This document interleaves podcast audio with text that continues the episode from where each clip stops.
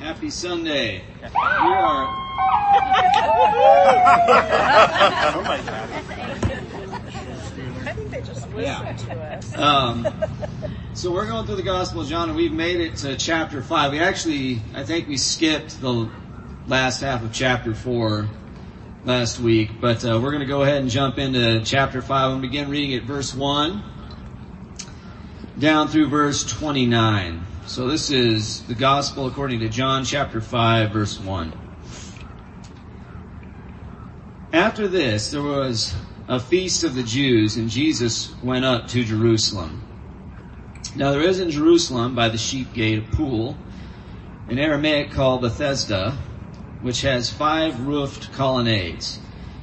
In these lay a multitude of invalids, blind, lame, and paralyzed. One man was there who had been an invalid for 38 years. When Jesus saw him lying there and knew he had already been there a long time, he said to him, Do you want to be healed? The sick man answered him, Sir, I have no one to put me in the pool when the water is stirred up, and while I am going, another steps down before me. Jesus said to him, Get up, take up your bed, and walk. And at once the man was healed, and he took up his bed and walked. Now that day was the Sabbath. So the Jews said to the man who had been healed, It is the Sabbath, and it is not lawful for you to take up your bed. But he answered them, The man who healed me, that man said to me, Take up your bed and walk. They asked him, Who is the man who said to you, Take up your bed and walk? Now the man who had been healed did not know who it was, for Jesus had withdrawn as there was a crowd in the place. Afterward, Jesus found him in the temple and said to him, See, you are well. Sin no more that nothing worse may happen to you. The man went away and told the Jews that it was Jesus who healed him. And this was why the Jews were persecuting Jesus because he was doing these things on the Sabbath. But Jesus answered them, My Father is working until now and I am working. This was why the Jews were seeking all the more to kill him because not only was he breaking the Sabbath, but he was even calling God his own Father, making himself equal with God. Jesus said to them, Truly, truly, I say to you, the Son can do nothing of his own accord, but only what he sees the Father doing. For whatever the Father does, that the Son does likewise. For the Father loves the Son and shows him all that he himself is doing. And greater works than these will he show him, so that you may marvel. For as the Father raises the dead and gives them life, so also the Son gives life to whom he will. The Father judges no one, but has given all judgment to the Son, that all may honor the Son just as they honor the Father. Whoever does not honor the Son does not honor the Father who sent him. Truly, truly, I say to you, whoever hears my word and believes him who sent me has eternal life. He does not come into judgment, but is passed from death to life.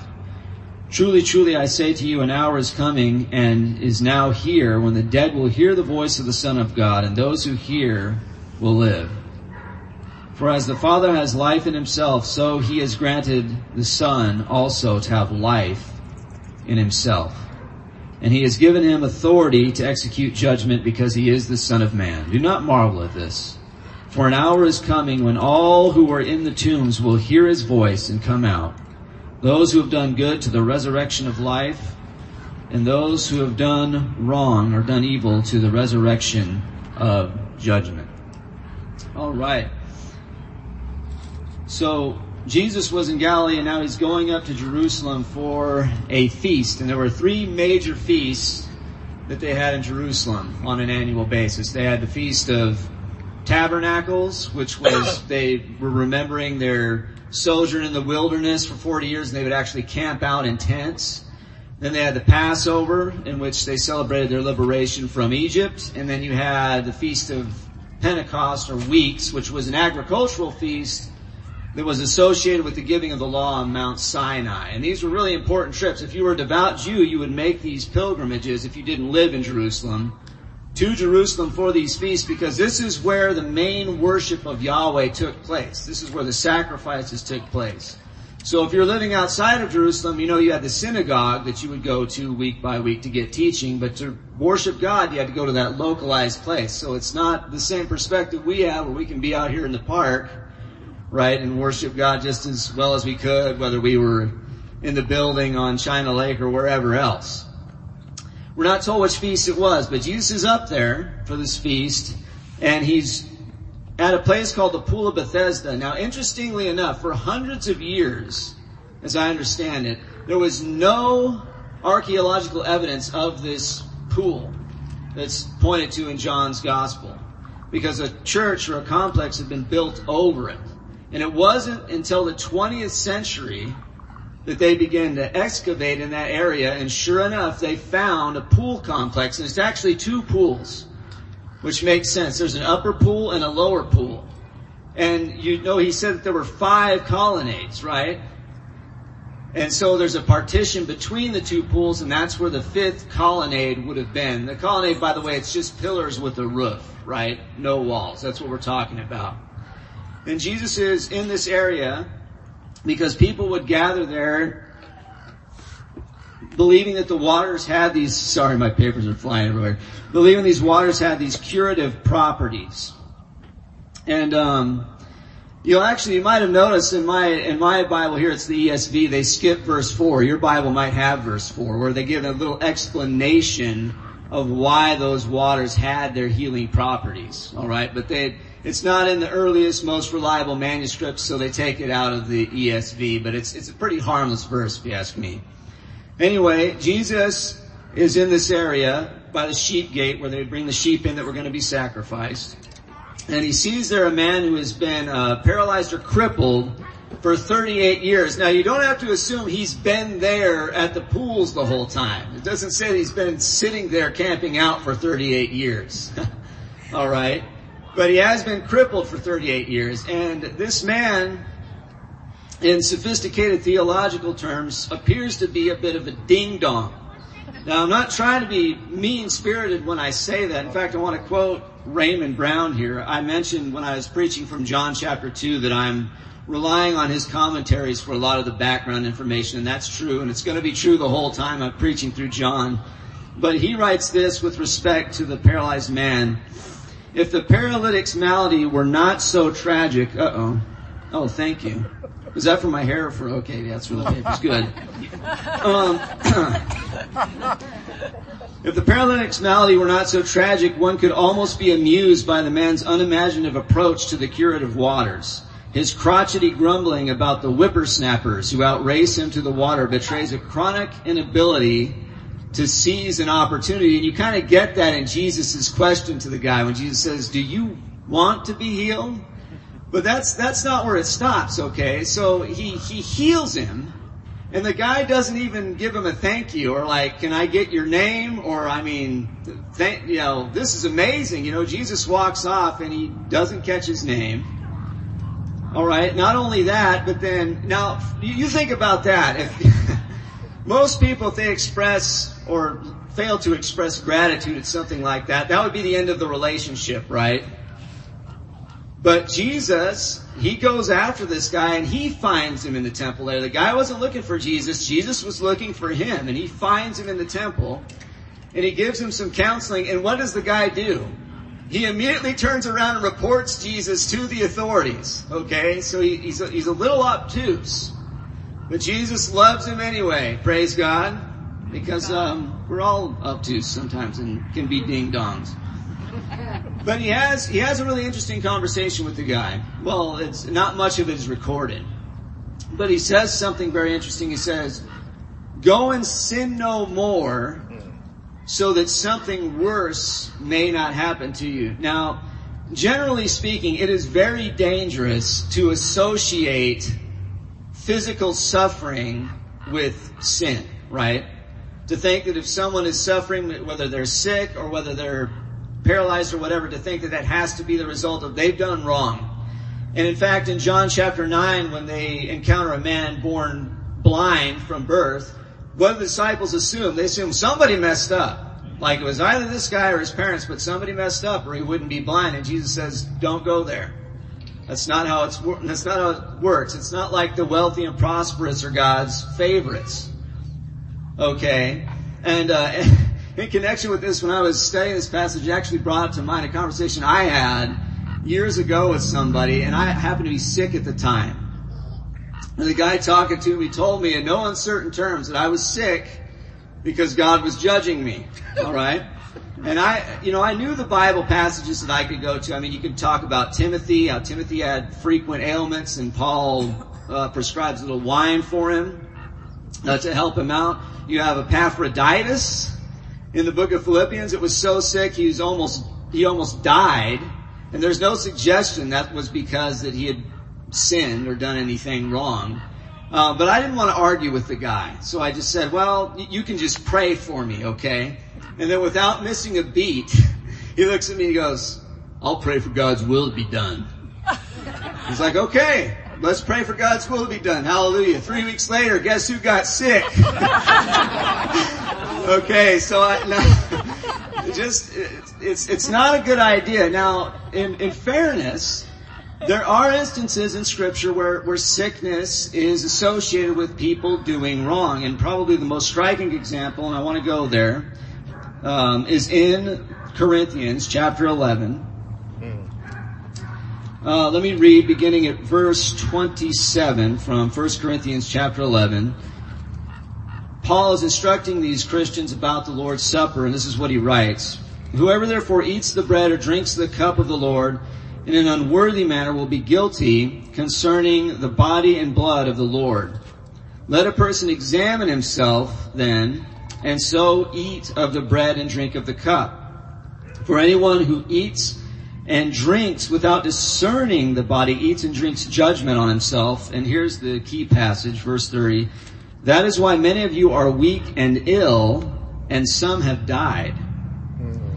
But if we judged ourselves truly, we would not be judged. But when we are judged by the Lord, we are disciplined so that we may not be condemned along with the world. So, yeah, it is possible for us to, to, to go there, but we're not the apostle Paul. And like I said, it's, it's not a good idea. And I think, um, when you think about something worse happening to you, we should probably think along the spiritual plane of the spiritual corruption that sin can enact in our lives if we give it free rein. So what do the authorities think about all this? This is another interesting element in this story. Um, the authorities see this guy who's been healed and they are not impressed. okay? Like, they see him, they have, they have no concern about this guy, no concern about the fact that he's been crippled for 38 years. They're not really interested that he's been miraculously healed. I mean, I think that that would be Yeah. pretty awesome. They don't care. All they care about is a rule has been broken. You, br- you broke a rule. What are you doing? Okay, and um, it, it's if you want to if you want to be miserable. By the way, being legalistic is a great way to make yourself miserable. And uh, the, these authorities they, they they show us they ought to be happy about this. Okay, but they're but they're not. And the guy says, "Well, I'm breaking the rule because this guy or some guy told me to break it." And then they find uh, they find out it's Jesus eventually, and they want to have a little talk with him. And uh, Jesus tells them that um, you know why why are you doing this on the Sabbath? And he says that his father has been working until now, and so is he. Now, let's tease this apart a little bit. Um, when it comes to working on the Sabbath, theologians even back then realized that you look at the six day creation on the seventh day God rested. They knew that you couldn't really interpret that as meaning that God just wasn't doing anything anymore, right? They knew enough to know that if God wasn't sustaining the universe, it would drop out of existence. And they also knew that there were things that God did even on Saturday, the Sabbath. Um, let me quote Raymond Brown again. In particular, as regards men, divine activity was visible in two ways. Men were born and men die on the Sabbath. Since only God could give life and only God could deal with the fate of the dead in judgment. So they realize that, yeah, God, He's still doing things, like He might not be creating the universe anymore, but He's still doing things on the Sabbath, but they also realized that that was God's prerogative alone. God could do these things on the Sabbath, but it wasn't for man to do them. And when Jesus, first of all, he says, my Father, it wouldn't have been quite as controversial if he'd have said, our Father is working, and so am I. But he says specifically, no, my Father. He's claiming a special relation to God here.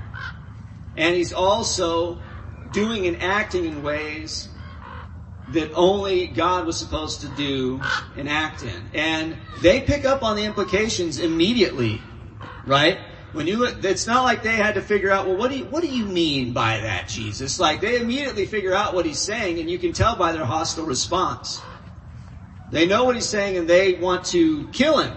And this is actually in John's gospel, it's the first time that hostility towards Jesus is this open and explicit. You kind of get a hint of it in the temple cleansing, but now it's just out in the open. They are, they are against him. Now, what does Jesus say in response? This is interesting. He's, um, he's, you know, they want to cancel him. they want to cancel Jesus. And what does he say after that? Well, he just amplifies what he had already been telling him. He doesn't back off at all. He says, hey, look, don't marvel at this, that I'm working on the Sabbath and I'm healing people because there's greater works than these that I can do. And then he claims the power to grant life. And he says that judgment has been handed to him. So he is, this, John is clearly trying to show us here the true divinity of the Son of Man. It's, it's very clear, it's very apparent.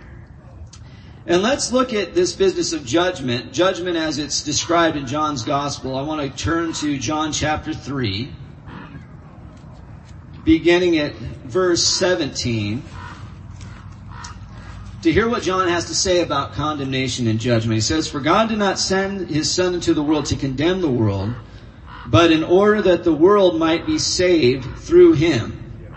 Whoever believes in him is not condemned, but whoever does not believe is condemned already because he has not believed in the name of the only Son of God. Verse 19, and here's the key point. and this is the judgment. The light has come into the world, and people loved the darkness rather than the light because their deeds were evil. So when we think about what we've done wrong and why we need to be redeemed, oftentimes we just think in terms of, I need to be redeemed, I need to be forgiven because I have done wrong. I have offended God. And John's going deeper here. He's saying, yeah, but you need to think about something. You need to think about, okay, but why? Why have I done wrong? And listen to what he's saying. Saying we have done wrong not be, because we are drawn to the darkness. That men prefer, the light has come into the world and men actually prefer the darkness to the light. So this is a much, much deeper heart problem that's going on here. It's not just that I've done wrong, it's that my heart gravitates towards this. Mm-hmm. And I need somebody to fix that.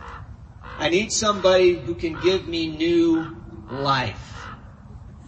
Now this word life here is very important, and I think Bill talked about this before. In Greek, there are two words for life. There's bios, which is just regular biological life. So you think about trees growing, you think about human beings being born, they eat, they grow, they die. We're talking about biological existence. But in John's gospel, when you see the word life, I think almost always, if not always, he's using the word zoe. All right, and that and that refers to what you might call spiritual life. And something that's that's really remarkable in John's gospel, and I want us to, to key on this because I think it's really important. Now, something that's not quite as surprising is you hear him say in verse 29, okay, there's going to be a day of reckoning. And on that day of reckoning, those who have done well, those who have believed in Jesus and listened to his voice, they are going to be resurrected to life. And those who have done wrong, who have rejected the light and rejected the Lord, they're going to be resurrected to judgment. Okay, and that, that's understandable. But look at what he says in verse 24. He says that those who believe on him who has sent him, they, he has, that's, that's the word there, has eternal life. Not will have.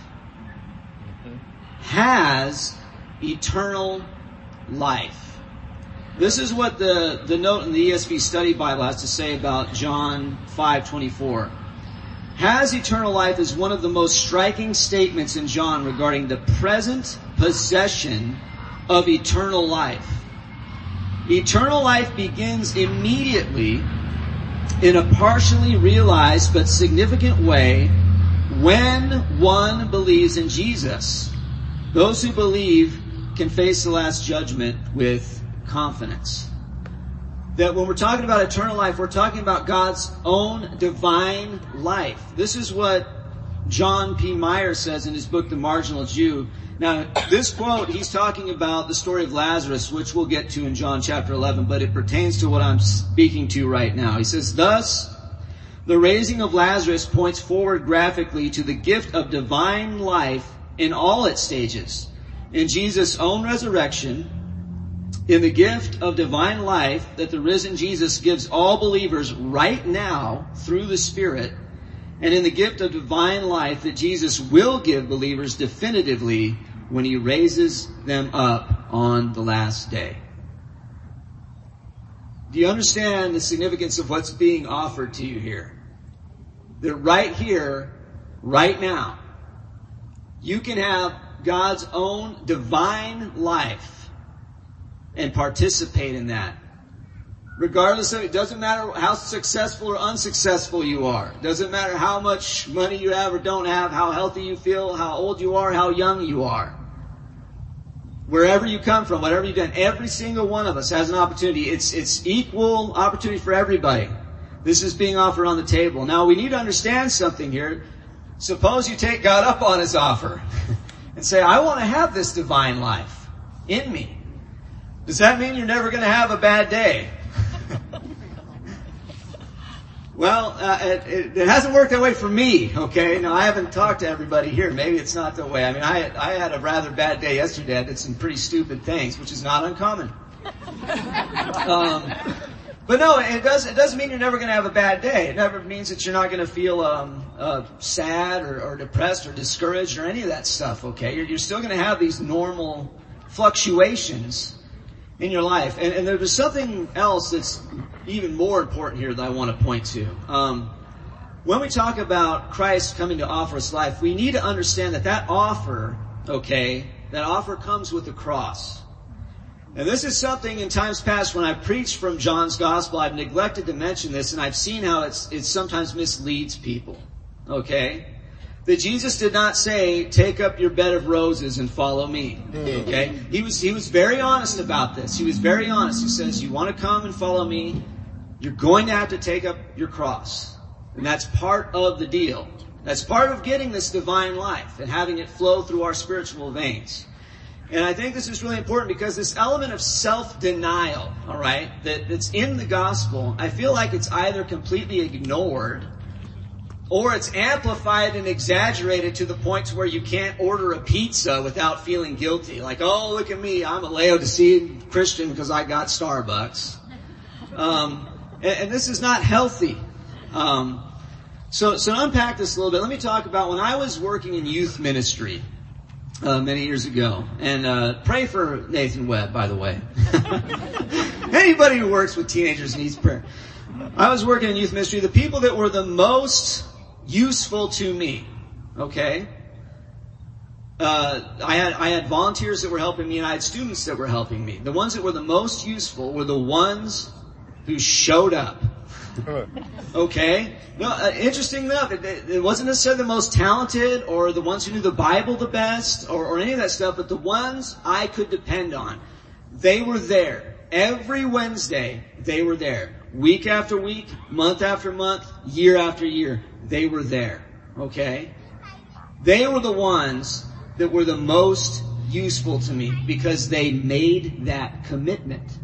It wasn't always fun. It wasn't always exciting. There was a million other more exciting things they could have been doing on Wednesday night. Mm-hmm. But they made a commitment and they stuck to it. Yes. You see, and this is what we've got to understand as Christians. That if our Christianity doesn't cost us anything, it's not going to be worth anything. At least not to anybody else, okay? Now you can say you're saved and sealed and your name is on every street in the New Jerusalem and I'm not going to tell you that you're wrong. But if you, if your Christianity is not costing you anything, what good is it going to be doing to anyone else? Amen. Alright?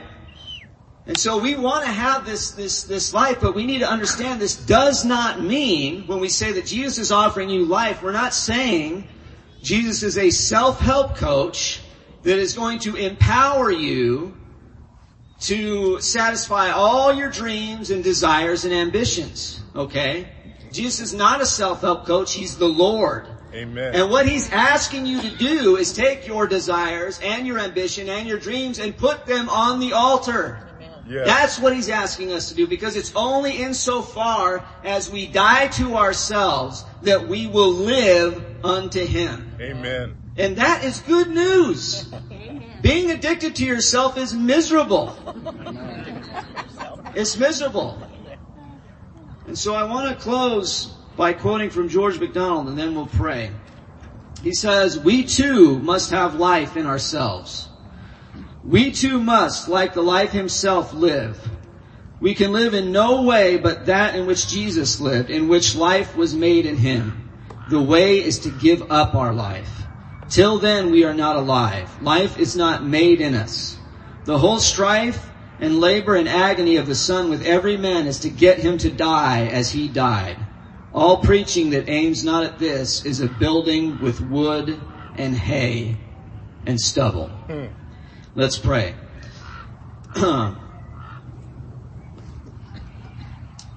Holy Father in heaven, we thank you for this beautiful day that you've given us and this opportunity to gather here as your church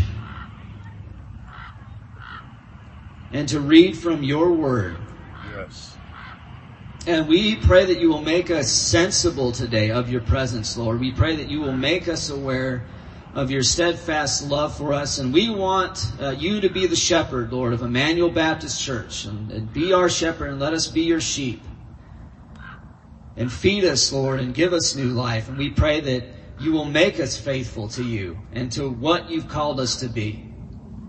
So that you might be glorified here in our, our congregation and here in the city of Ridgecrest and to the ends of the earth. In Jesus' name we pray. Amen. Amen.